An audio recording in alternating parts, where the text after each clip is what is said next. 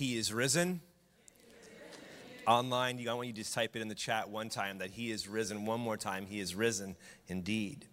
You know, the truth is, whether it is new or familiar, Resurrection Sunday never ceases, it never stops to be a miracle.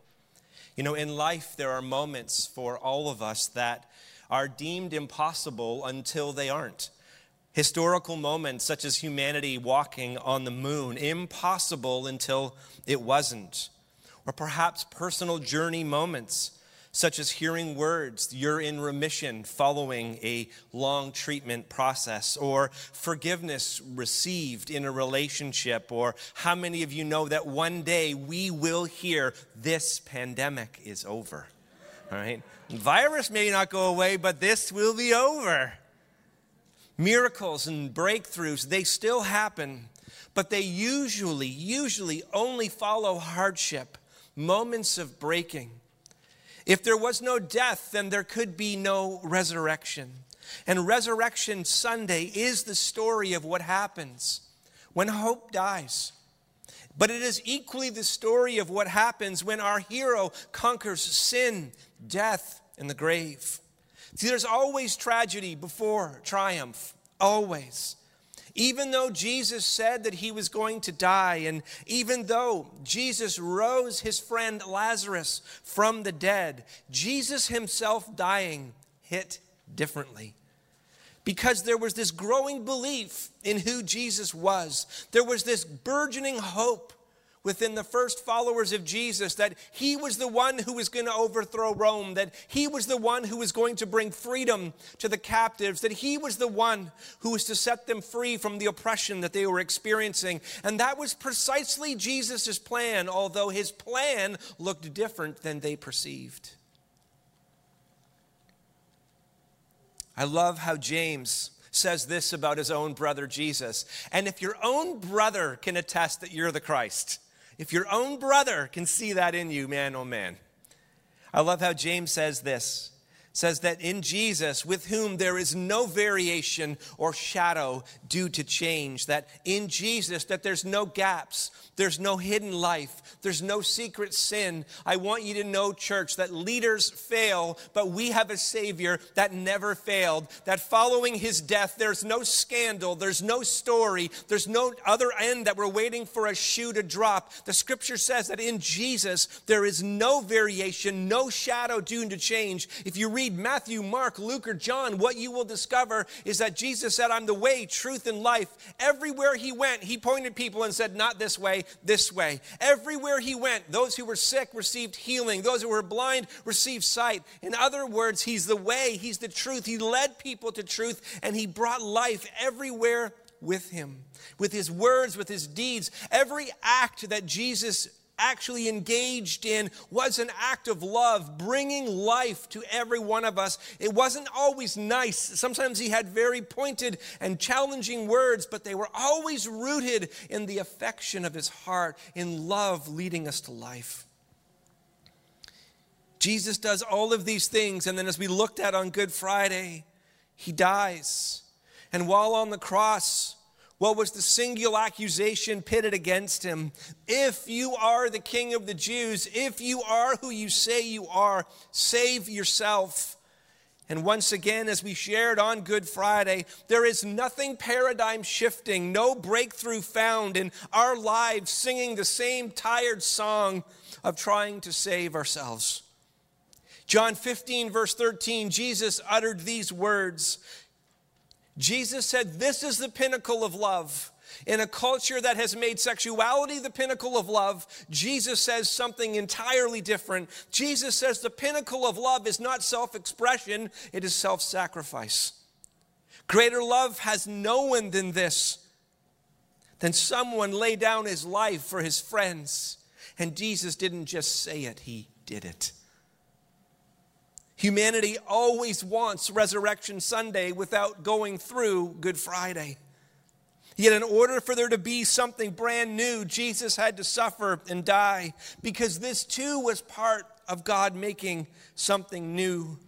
Because the heart of God was not just the resurrection of Jesus, but for everyone today and any day who puts their faith in Christ that they too can move from sin to forgiven, from self to serving, ultimately from death to life, as you heard Josh share his story and the story of his father just moments ago. Brian Zahnd says it this way that the crucifixion is not defeat overturned by the resurrection. The crucifixion is a victory that is revealed in the resurrection. God for us means that Jesus dies the death that we deserve to give us something new. In the chat, I want you to write the word new. And if you're here in person, you can whisper under your breath, new. Because resurrection was new. The first response to it was unbelief. When hope died, their hope was crushed. And hope deferred, always, as the scriptures teach, makes the heart sick. And this is why Easter is not merely a single day, it is a series of days starting with Palm Sunday and works right through to Resurrection Sunday. Each day and each detail is absolutely significant here. In the story of Easter, whether it is a colt there or a breaking of bread here, foot washing there and a rooster here, or a cross there and an empty tomb today, every detail of the story matters because all of it paints a picture of hope and love. Just like in your story, what might seem like a mere day is just a divine setup in your destiny. God was doing something new, not recycled, a little bit better, but absolutely new. And the defining moment of God doing all of these things new, all of these details culminating into a single powerful moment, experience, or day this single moment which convicted or convinced, I should say, Matthew, Mark, Luke, John, Thomas, and Mary, even the brother of Jesus, James, that Jesus was who he said he was, is Resurrection Sunday. Perhaps you are engaged here or at home, and this Sunday for you, the claims of Christianity are hard for you to believe that in your heart there is doubt about who Jesus is, I want you to know that you're in good company. Because even those who first followed Jesus found it hard to believe. Here's what the scripture says in Luke chapter 24, verses 1 to 11. But on the first day of the week at early dawn, they went to the tomb, taking the spices they had prepared. And when they found the stone rolled away from the tomb, they went um, but when they went in, they did not find the body of the Lord Jesus. And while they were perplexed about this, and how many know that would be perplexing? If you show up expecting to find somebody dead and they're not there, I think that is the worst word that you could use. They were perplexed. I think a little more than perplexed. Behold, two men stood by them in dazzling apparel. And as they were frightened and bowed their faces to the ground, the men said to them, Why do you seek the living among the dead? You see, just a few days earlier, they would have been accurate and correct. They would have found Jesus dead. But here is not that, that something is absolutely changed. They say to them, Why do you look for life in dead things? Because that is something that the God speaks to all of our hearts. Why do you and I look for life in things that are dead, things that are temporal? Why do we look for ultimate things in perishing things like gold and silver and things that we can buy that just don't add up to really much at all? Why do we orient around our, our lives around things that are just so small when we can orient them around something that is of such significance? Remember how he told you while he was still in Galilee, that the Son of Man must be delivered into the hands of sinful men and be crucified on the third day. And it says they remembered his words. And returning from the tomb, they told all these things to the eleven and to the rest. It says this, and this is always significant. I love to point this out every single Resurrection Sunday. It's one of my favorite things to do every year. It says, Now it was Mary Magdalene and Joanna and Mary, the mother of Jesus, and the other women. If you're in the chat, write the word women. And if you're here, say the word women. It was women who went to the tomb to believe, to actually to see, to engage. It was women who first received the message, the theology that Jesus has risen from the dead. And it was women who went to the original disciples and declared who Jesus was. The original disciples were hiding over there in unbelief, but it was the women who were faithful. And so we, yeah, so we believe wholeheartedly that if Jesus can entrust the gospel, the, the, the most, the linchpin, the story of resurrection to women, that being a minister of the gospel is not based on gender, but it is based on gifting that God has given. Whether male or female, Jew or Greek, black, white, or Asian, every single one of us are created in the image and the likeness of God.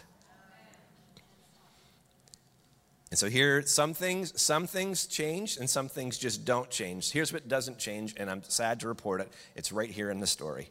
Now, when Mary and Joanna and Mary, the mother of James, and the other women went with them and told all these things to the apostles, it says, But these words seemed to them an idle tale, and they didn't believe them. So men didn't believe then, and we still don't believe now, okay? We still, well, I don't, not quite sure that's it. So, you know, in 2,000 years, women, you've had it right. Just have a little bit of patience. We'll get there one day. Perhaps, though, you today are like Peter, and you choose to believe that your life is defined based upon what you do.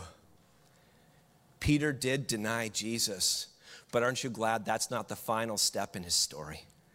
Jesus said to Peter, Yeah, you're not only the one who betrayed, but your destiny is to invite thousands of others. I'm going to use your life, Peter, to make a Jesus sized difference. The very thing that the enemy meant to destroy and to create doubt in your life is the very thing that I am going to use in your life, and you are going to make a Jesus sized difference. And one day, shortly following this day, he moves from being one to betrays, who he preaches about who Jesus is, including the resurrection of Jesus, and thousands of followers of Jesus actually turn their hearts and surrender their hearts to Jesus that day and belong to the kingdom of God. Again, just like you heard in the story moments ago, one act of following can still change the heart of anyone, anywhere, anytime. Perhaps today, you're more like Thomas, and it isn't that you have betrayed, but you just have a lot of doubts.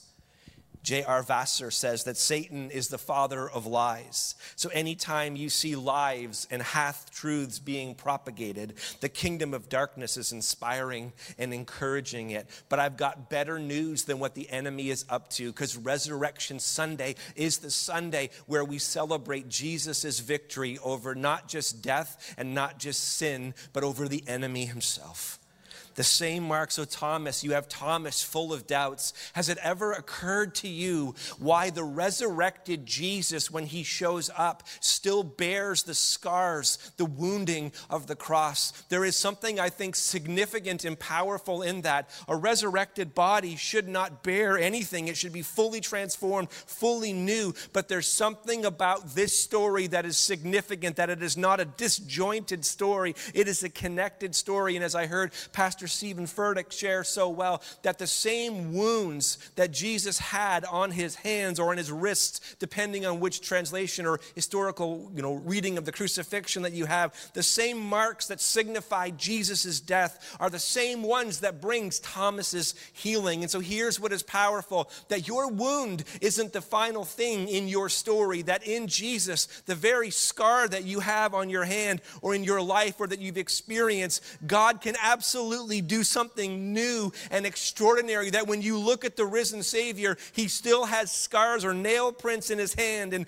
a thorn in his side or thorn prints in his side. There's a mark where the spear went. And Jesus literally says, Touch these wounds so that your doubt can absolutely be obliter- obliterated. And here's the truth for me, and here is the truth for you today watching online. The heart is this don't define your story in what happened to you, define your story in what happened to Jesus. I'm not diminishing or denying the wounds that you've experienced, but those wounds are not there to define the entirety of your story. They are a part of your story, but in Christ, He can do something new.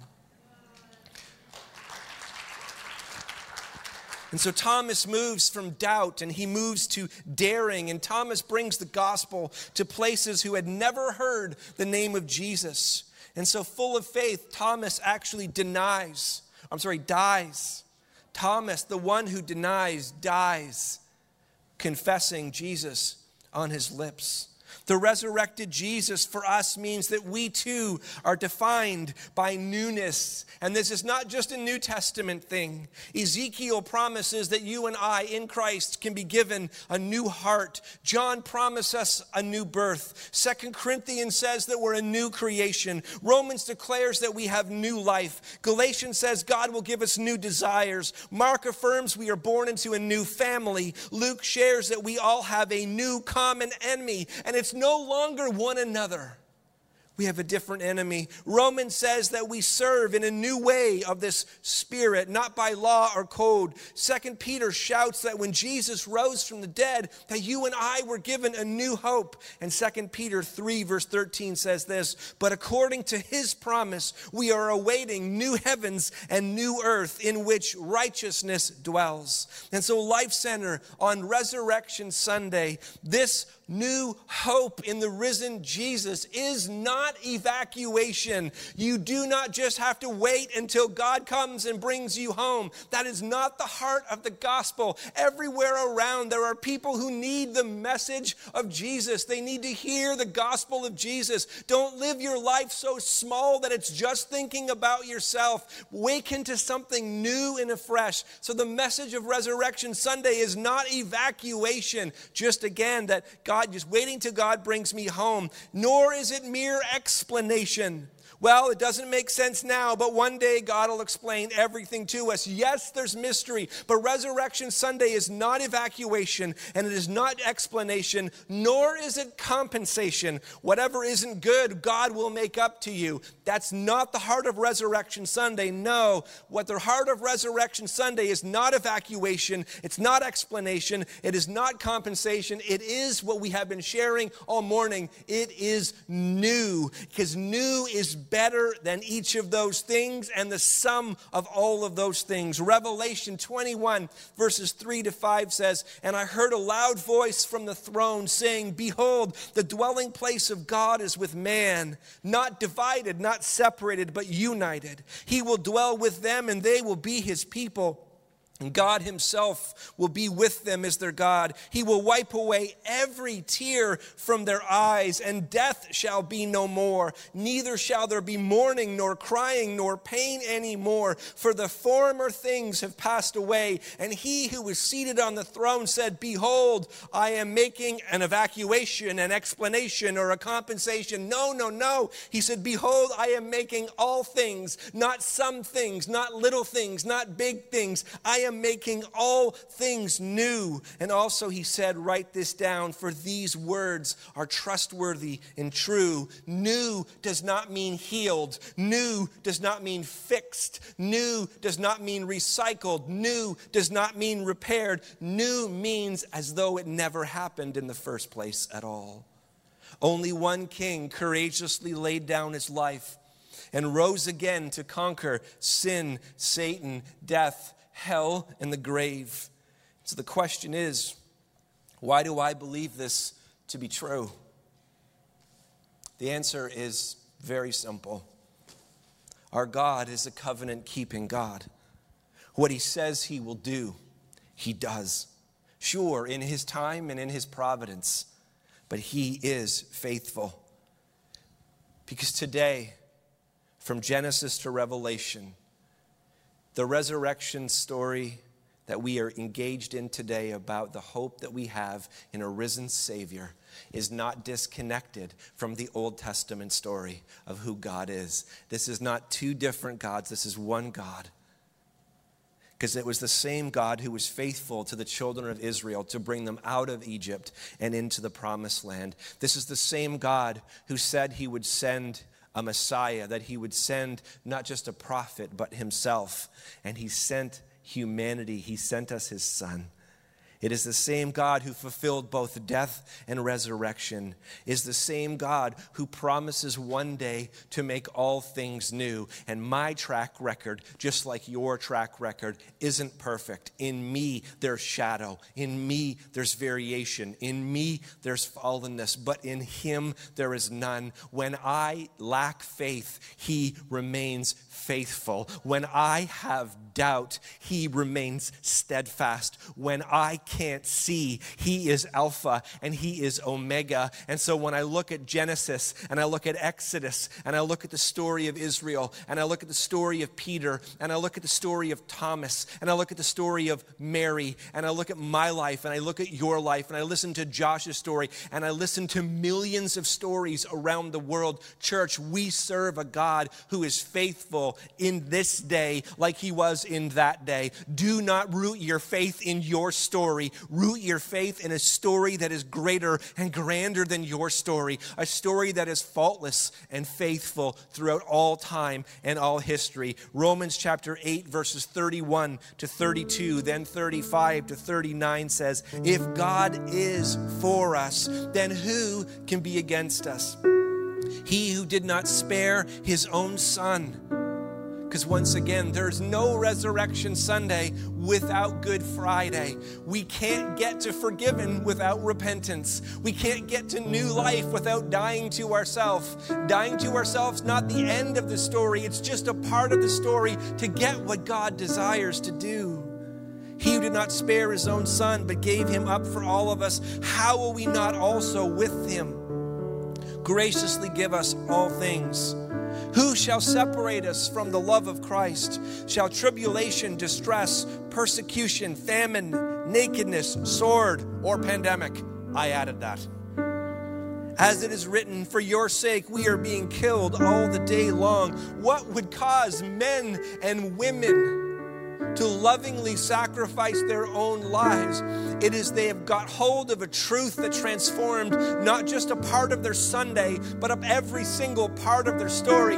You and I, as followers of Jesus, are not merely called to come to church, we are called to be the church. We are called to minister to the lost and broken world in which we live. That we are not perfect, but we point to the one who is. That you and I, where we are faltering, we don't hide it, but we run to God not from God for healing. No, it says in all these things, you and I are more than conquerors. Through who? Through Him who loved us. For I am sure that it that neither death nor life, nor angels nor rulers, nor things present nor things to come, nor powers nor height nor depth, nor anything else in all of creation will be able to separate us from the love of God in Christ Jesus our Lord. Why? Because the tomb is empty. Because the cross is a finished work. Because you and I have a Savior who doesn't discard us in our doubt or turn his back when we betray. We have a Savior who washed our feet. We have a Savior who he who knew no sin became sin so that we might become the righteousness of God. And we have a Savior who, when everything in this world was thrown at him, not even death can hold him. And so, church, today, what Mary, what Martha, what Joanna, what Peter, what Thomas, and what millions of people from that point until this point, billions have put their faith in, is the finished work of the cross and the power of an empty tomb. Whether new or familiar, Resurrection Sunday never stops being a miracle. I'm going to invite you at home and here to stand. Yes, you heard me. I'm going to invite you at home or here to stand. Even if you're alone, just stand. I'll never know.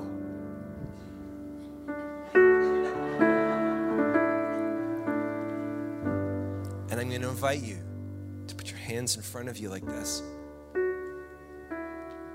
For some of you, this is the moment that changes your life forever.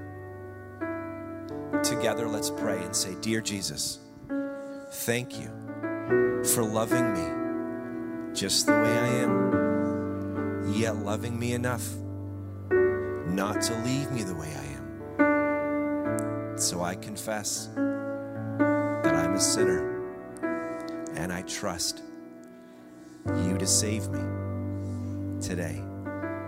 Be my Savior and the leader of my life. In Jesus' name I pray. Amen. If you prayed that, you can just go to connect.lifecenter.org. We'd love to connect with you. But as I said a moment ago, church, whether new or familiar, Resurrection Sunday never stops being a miracle. And so as we close today, let's sing about this great miracle.